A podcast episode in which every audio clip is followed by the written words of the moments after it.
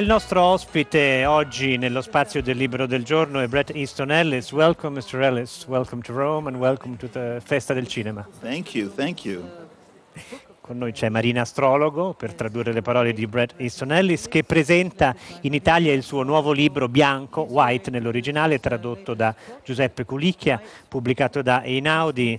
Ellis è autore molto, molto tradotto e conosciuto nel nostro paese dai suoi esordi con il gruppo di giovani scrittori e scrittrici americani noto come Literary Brat Pack. Tra l'altro qualche Eh, mese fa abbiamo avuto un, un membro del gruppo, Gill Eisenstadt, qui eh, a Fahrenheit a presentare il, romanzo, il suo romanzo d'esordio, e poi Jay McKinnon e Tamma Janowitz. Fu un esordio precoce, quindi attorno ai vent'anni, e poi dopo Meno di Zero, che fu appunto il primo libro di Bret Easton Ellis, sono venuti Le regole dell'attrazione, American Psycho, Glamorama, Lunar Park e altri ancora. Tra l'altro molti di questi romanzi sono diventati film e dunque la sua presenza alla Festa del Cinema è più che giustificata.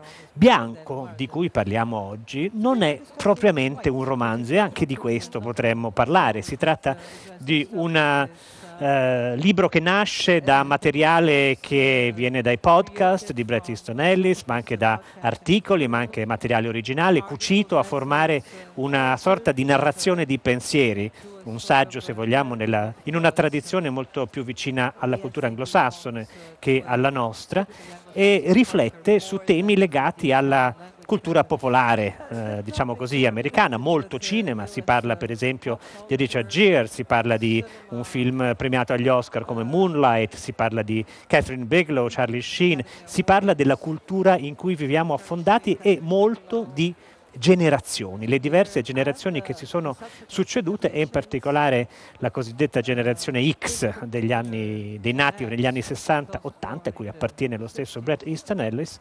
confrontata con quella dei, dei millennials, o di quelle che lui chiama la generazione inetta, il Generation Was. Ecco, um, questo è un po' il quadro. Ho cercato di darvi una mappa di questo libro molto ambizioso, che tocca tanti temi e che è un vero e proprio pamphlet, un attacco frontale alla cultura entro cui viviamo, organizzato su due grandi categorie, Bret Easton Ellis: l'impero americano e l'epoca post-imperiale, che grosso modo inizia con Eh, l'undici settembre, ma, eh, il legame è, come dire, è un evento storico, ma a lei interessa, mi sembra, soprattutto il, la trasformazione culturale a cui abbiamo assistito e la trasformazione dell'estetica. Ecco, come possiamo descrivere, definire questo cambiamento estetico, questa trasformazione estetica? That's very interesting, this notion of post-empire compared to empire. Empire was something that was created, I believe, post-World War Two, when America really was at the height of its powers, culturally, politically, globally. And then something happened along the way. All empires fall. All empires fail. And what we witnessed after nine eleven was the beginning of a post-empire world in America. È molto interessante questo, questo aspetto che tu stai individuando, no? Cioè l'idea che ci sia un'epoca post-imperiale dopo l'epoca imperiale. Per epoca imperiale intendo dire quella sorta, diciamo, per gli Stati Uniti d'America subito dopo il secondo conflitto mondiale, in cui effettivamente gli Stati Uniti hanno toccato l'apice del loro potere su tutti i versanti, dal politico al culturale a tanti altri. Poi però noi sappiamo che tutti gli imperi prima o poi declinano e spesso tramontano. Dopo l'undici settembre è sorta per gli Stati Uniti eh, un'epoca post-imperiale. And it seemed that the dream of post-empire was to get rid of propriety, the false masks, to be the real person. And you saw a flowering of this happen after nine eleven and after the Obama presidency. And yet something happened, and that was corporate culture began to dominate, and corporate culture began to shut down the individual and actually put these masks back on. And I think one of the things that White touches upon is the idea that there are now a myriad number of rules on how to express yourself, on what you can say and what you cannot say, how an artist should write, how an artist should express themselves. And we're now back into kind of a warped version of empire. It's not now all about propriety or being polite. It's actually about sticking to the rules of corporate groupthink, and that is a problem, I believe. Quite a mixed bag, this book. Quite a strange place to give an interview. Che posto strano per farsi intervistare dal vivo e in diretta. E va bene, e va bene.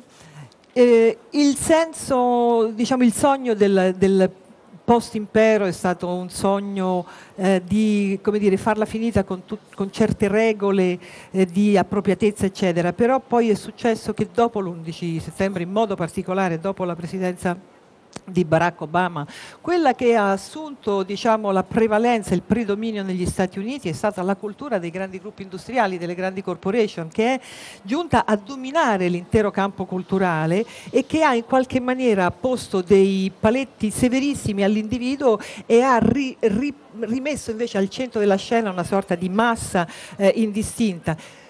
Così facendo è successo che sono stati, credo, messi insieme proprio dei, non so, decaloghi, non so quanti elenchi di regole diverse su come e come non esprimersi, soprattutto da parte di chi scrive, di chi fa l'artista in senso eh, generale. E quindi siamo tornati a una versione Del, dell'era imperiale che però è completamente distorta e piegata alle esigenze, sì, e alle regole imposte da questa cultura delle grandi corporation. Lei racconta anche Bret Easton Ellis in bianco in come ha White. Scritto alcuni dei suoi libri e per esempio quando parla di American Psycho eh, racconta che è nato anche dall'esperienza di frequentare un gruppo di yuppie newyorkesi eh, che conducevano una vita estremamente costosa e lussuosa e partendo con l'idea di fargli delle domande sulle loro attività in ambito finanziario per poi rendere conto che in realtà il cuore della questione, della realtà che intendeva raccontare e anche denunciare, ma anche con, con un senso di fascino direi, non era l'economia ma erano i brand, ma era il loro abbigliamento e via dicendo. Ecco, lei ora ci parlava delle, dell'importanza della cultura delle corporation. Non sarà che forse dobbiamo di nuovo guardare all'economia? C'era quella famosa frase che diceva Clinton, è l'economia, stupido. Ecco, tornare a guardare la struttura economica e modificare quella.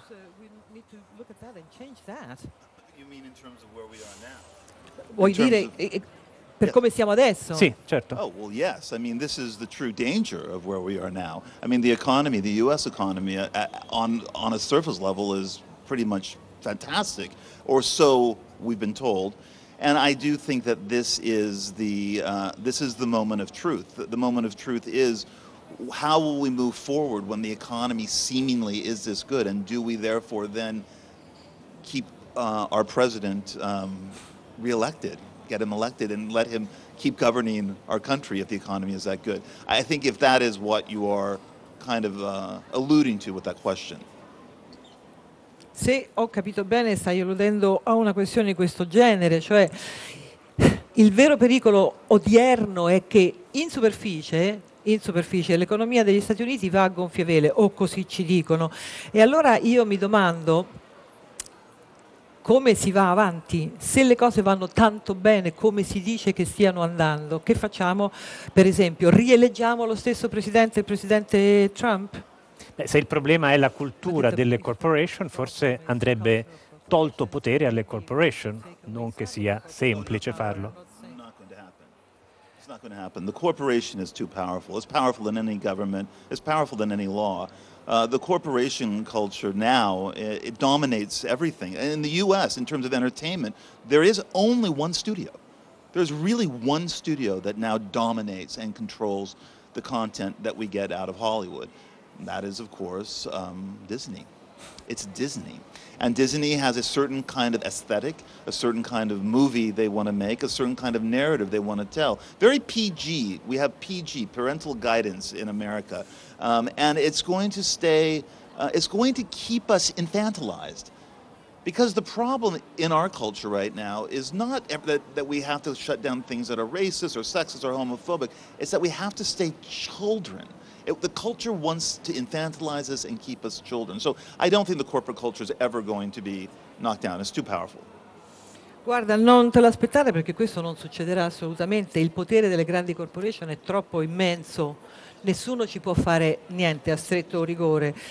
Il mondo delle corporation in America è molto più potente del, beh, innanzitutto delle leggi, del diritto e anche degli uomini di, di potere. Un esempio valga per tutti: a chi appartiene Hollywood oggi, cioè a chi appartiene di chi è la proprietà di gran parte degli studios cinematografici odierni. Alla Disney è una grande corporation che controlla più o meno anche a livello di contenuti, anzi io direi proprio a livello di contenuti, quello che esce fuori dagli studios hollywoodiani, e quindi si è creata tutta quanta un'estetica hm?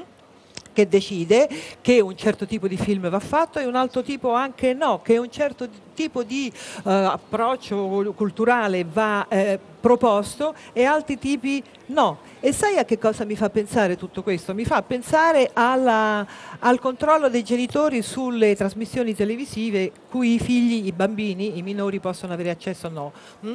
Parental guidance, cioè come, come i genitori controllano le, le visioni televisive dei, dei figli. Che cosa sto dicendo? Sto dicendo che le grandi corporation fanno una cosa: ci tengono in uno stato di infantilizzazione permanente. Noi siamo ridotti come dei bambini che non hanno facoltà di decidere che cosa vogliono vedere e sentire loro. Qualcuno decide per loro. Facebook and Mark Zuckerberg said they are going to destroy Elizabeth Warren if she gets elected.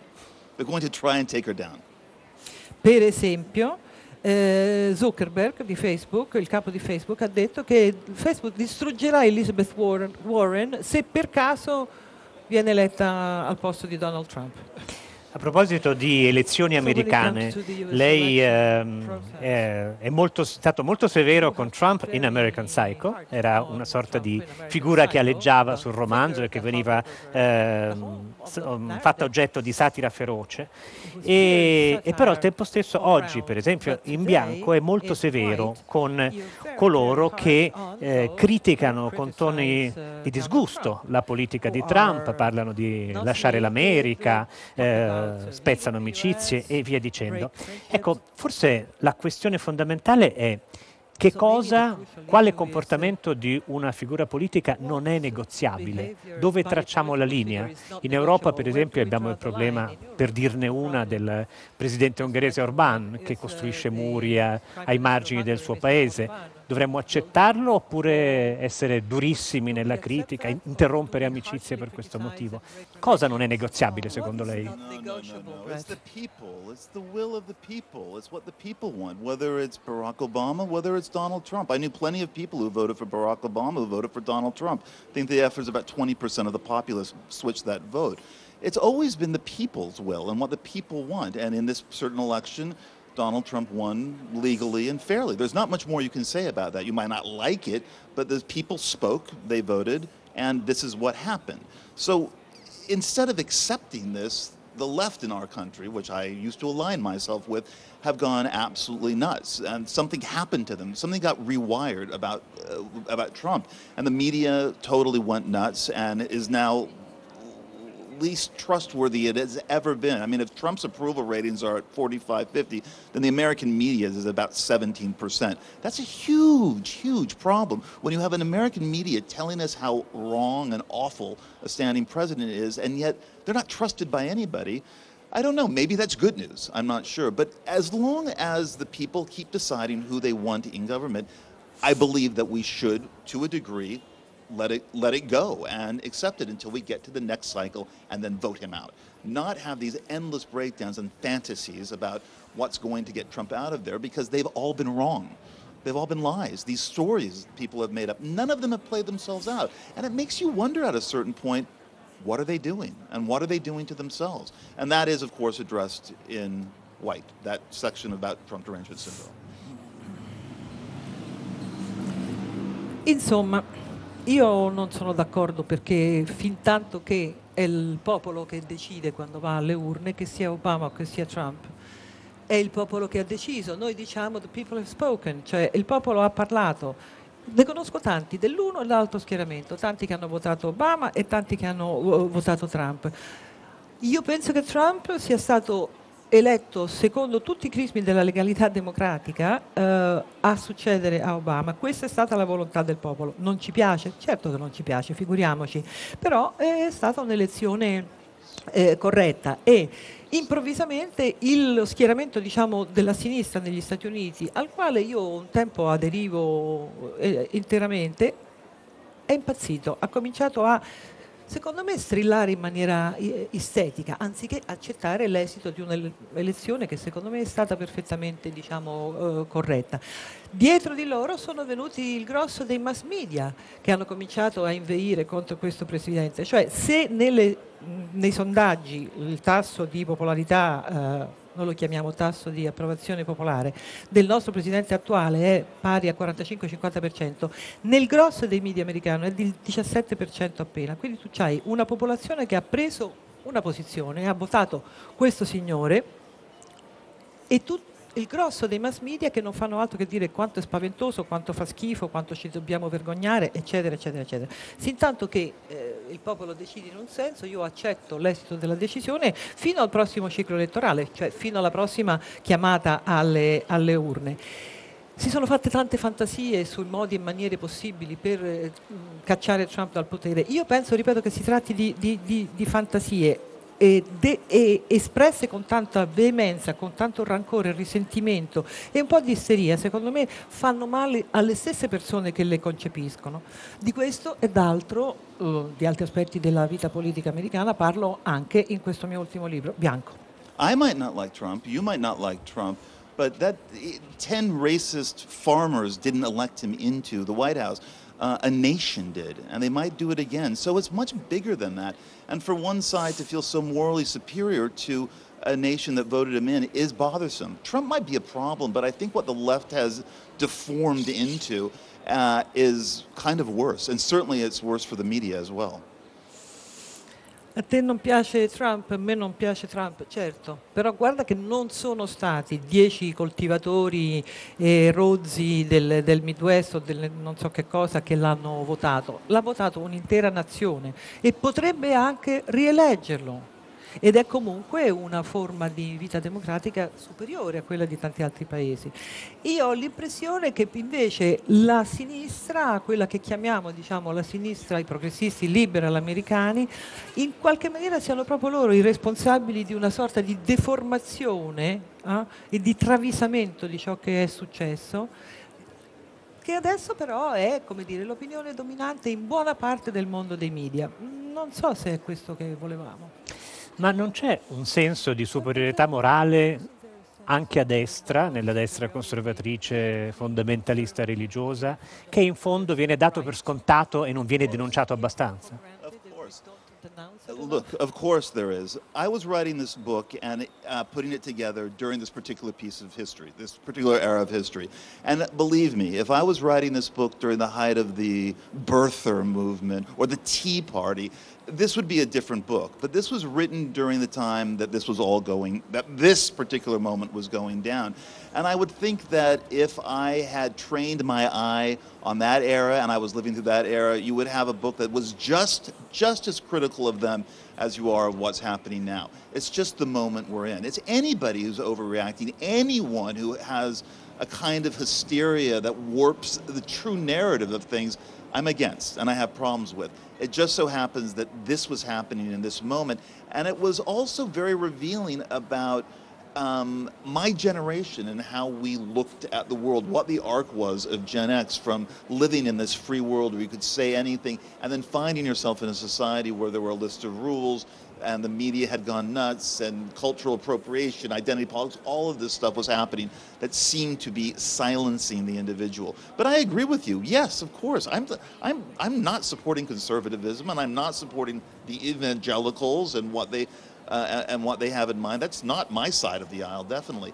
But this, in this particular time, hysteria had invaded and had warped, I think, the side of the aisle that I used to stand on.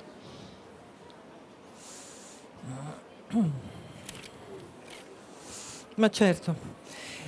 Il fatto è che io mi sono trovata, trovato a scrivere Bianco, che è una collazione di saggi che vengo scrivendo da molto tempo, proprio in questo periodo. Se fosse stato scritto nel periodo del Tea Party, del movimento Tea Party, o addirittura dei, dei Birther, sarebbe stato un libro diverso, però c'è poco da fare, io devo guardare il momento. Il momento è stato, è stato questo, e io comunque, se avessi scritto allora, sarei stato altrettanto critico. Ma qual è il problema? Il mio problema in questo momento è l'eccesso di reazione, stavo dicendo prima, l'isteria Di, dei, del, del grosso dei ma, dei mass media, cioè esageratamente, reagire esageratamente a tutte queste cose. Non sei d'accordo? E non sei d'accordo, ma allora, e eh no, io ho un problema e allora lo devo dire, e si mettono a, grid, a, a gridare, e questo rivela anche molto sul conto della nostra generazione, quella che dicevamo prima, Gen X, quelli che sono venuti dopo i, i baby boomer.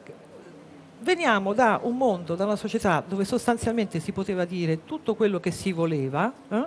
E adesso abbiamo tutte queste norme e regole severissime sulle cose che non si possono, non si debbono dire perché non sono corrette e non sono culturalmente appropriate, secondo, diciamo, il frasario che si usa negli Stati Uniti. E tutto questo soffoca l'individuo, soffoca l'individualità. Allora, figurati se io appartengo al, al, allo schieramento dei conservatori piuttosto che degli evangelici o di altri fondamentalisti religiosi cui facevi cenno, ma certo, certo che no, però il, lato, il mio lato, il, la mia parte, eh, il mio schieramento, il mio campo, trovo sia stato invaso e distorto da quella isteria che proviene, ahimè, proprio da una sinistra alla quale un tempo appartenevo.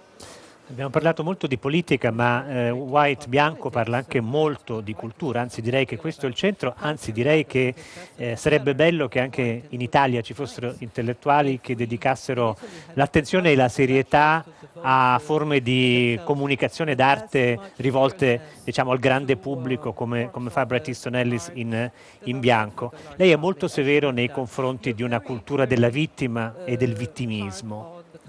Il problema è che, come mi sembra dicesse Richard Rorty, fino a poco tempo fa eh, c'erano forme di sadismo socialmente accettabile nei confronti delle minoranze.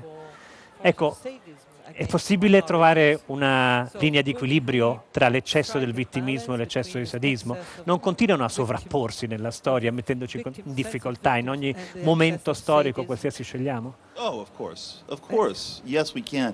I don't know if that was the kind of victimization that I'm particularly talking about. There, are, there is a kind of um, uh, societal victimization that does trap people in certain places um, and makes it harder for them to survive in the way that our society is structured.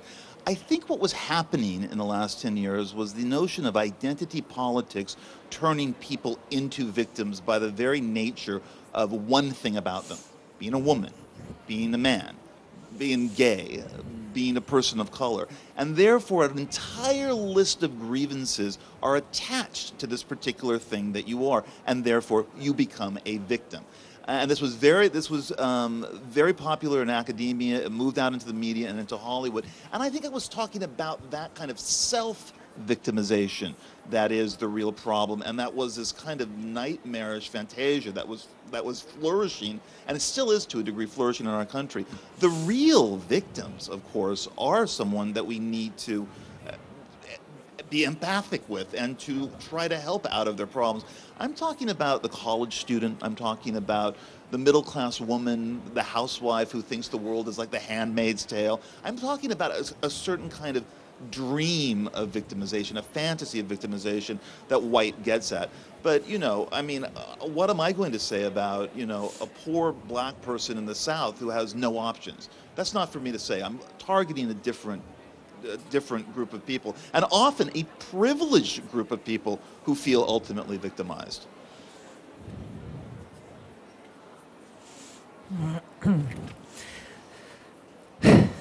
Eh, non so se io poi parlo proprio, diciamo, squisitamente, prettamente di eh, vittimizzazione.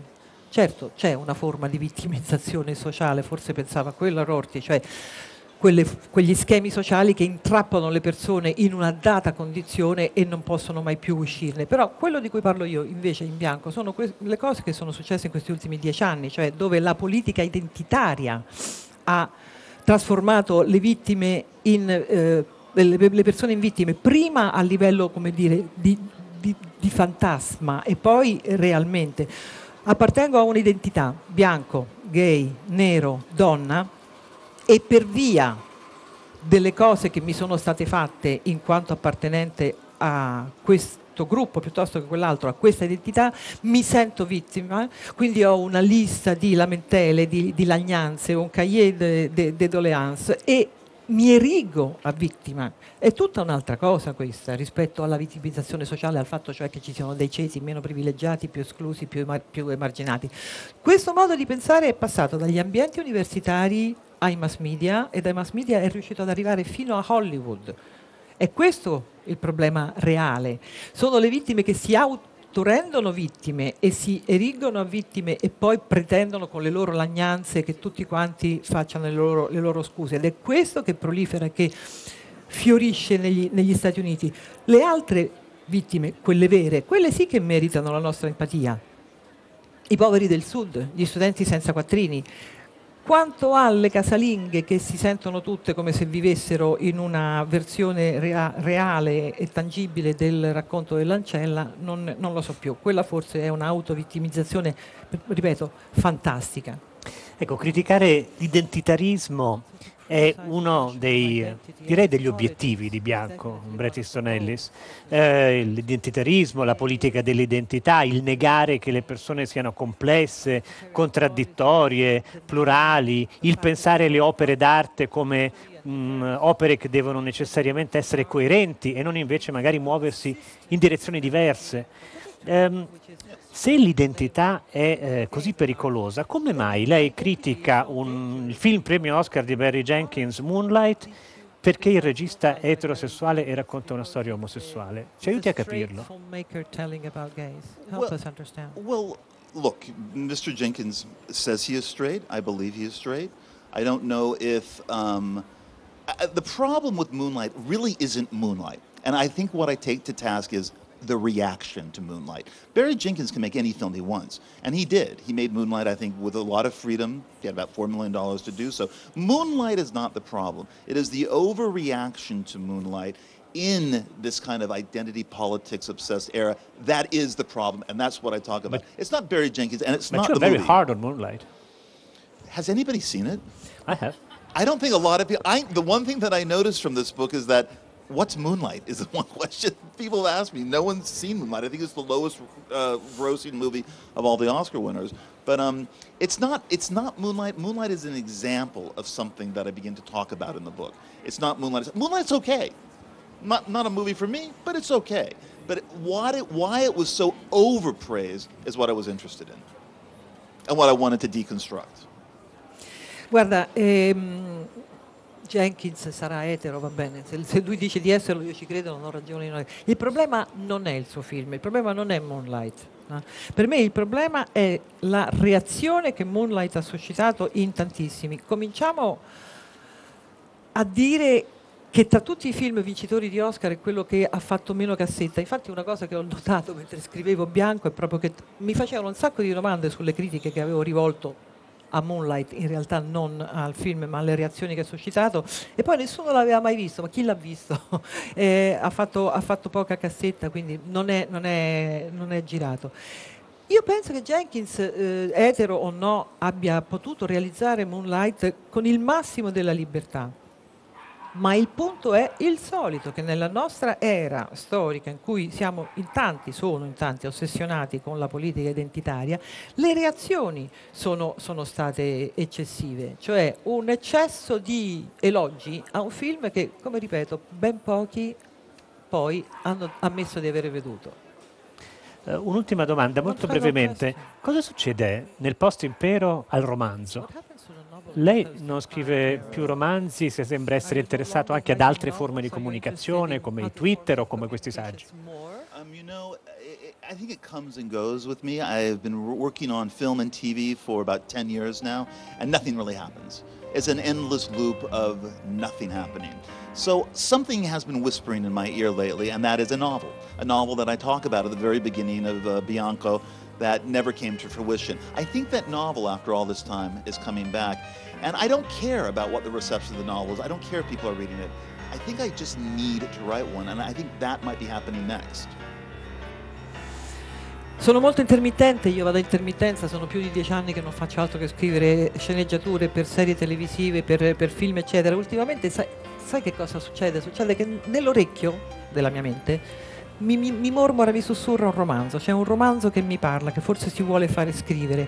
C'è scritto anche in bianco che c'è stato un romanzo che avevo pensato di scrivere prima e poi non è mai venuto alla luce, adesso è tornato. Vedremo. E quindi non mi interessa come sarà accolto, io penso che questo romanzo ha bisogno di essere scritto e lo scriverò.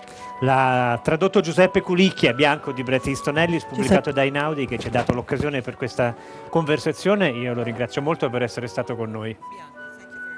Thank you very much for having me. E grazie a Marina Astrologo grazie per aver tradotto le parole di Bret Easton Ellis. In redazione oggi Carlo D'Amicis, Michele De Mieri, Laura Marinelli, Clementina Palladini e Daniela Pirastu con Laura Zanacchi. Alla regia Benedetta Annibali, la cura di Fahrenheit di Susanna Tartaro, i tecnici qui dall'Auditorium Parco della Musica di Roma Franco Fiori, Daniele Verde e Andrea Penna, in conduzione Tommaso Gertosio. Continueremo ovviamente con Fahrenheit anche la prossima settimana a seguire la Festa del Cinema di Roma.